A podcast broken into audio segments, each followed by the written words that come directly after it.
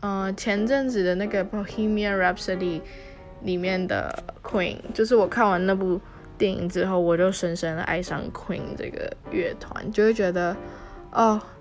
我如果出生在那个年代，可以感受那个氛围，那有多好，就是很想要，很想要看一眼，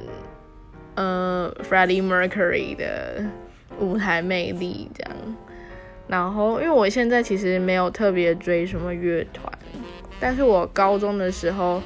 很喜欢米先生，然后他们的每一张专辑我都有买。就是我高中开始听台湾的地下乐团，然后我现在觉得现在大学我就觉得很多高中听的乐团都发展的越来越好。那大家有兴趣的话，也可以去听明先生哦。